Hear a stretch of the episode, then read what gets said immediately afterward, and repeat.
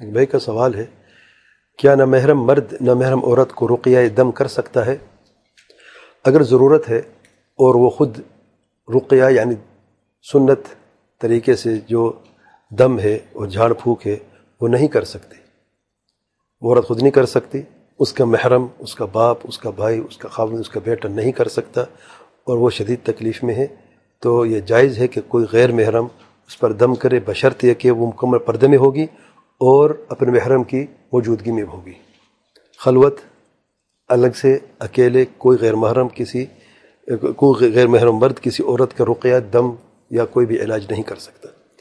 اگر دم کرنا ہے، اس کی ضرورت ہے، تو پھر محرم بھی ساتھ ہوگا، مرد جو ہے، اور اس کے ساتھ ساتھ مکمل پردہ ہوگا۔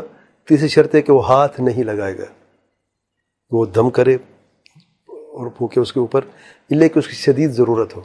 تو پردے اوپر سے سر پہ وہ ہاتھ رکھ سکتا ہے پڑھنے کے لیے اگر اس کی ضرورت پڑے۔ بعض اوقات جن ظاہر ہو جاتا ہے اور اس کے لیے پڑھنے کی ضرورت ہوتی ہے، ورنہ بعض علماء کہتے ہیں یہ بھی جائز نہیں ہے کہ آپ دور سے صرف پڑھتے رہیں۔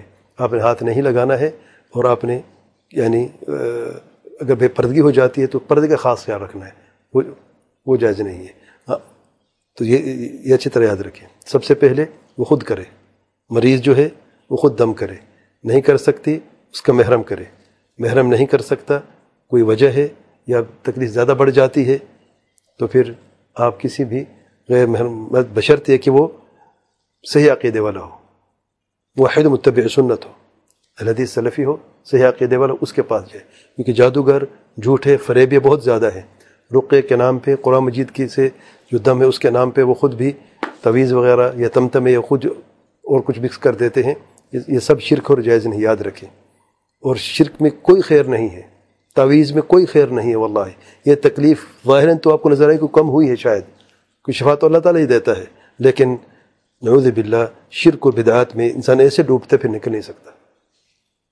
علاج کا طریقہ جو شرعی ہونا چاہیے، اور یہ شرطیں میں نے چند بیان کی ہیں۔ اور اللہ سے دعا کرتا ہوں کہ اللہ تعالیٰ جتنی ہمارے بہنیں، اللہ تعالیٰ انہیں شفا عاج اور کامل عطا فرمائے۔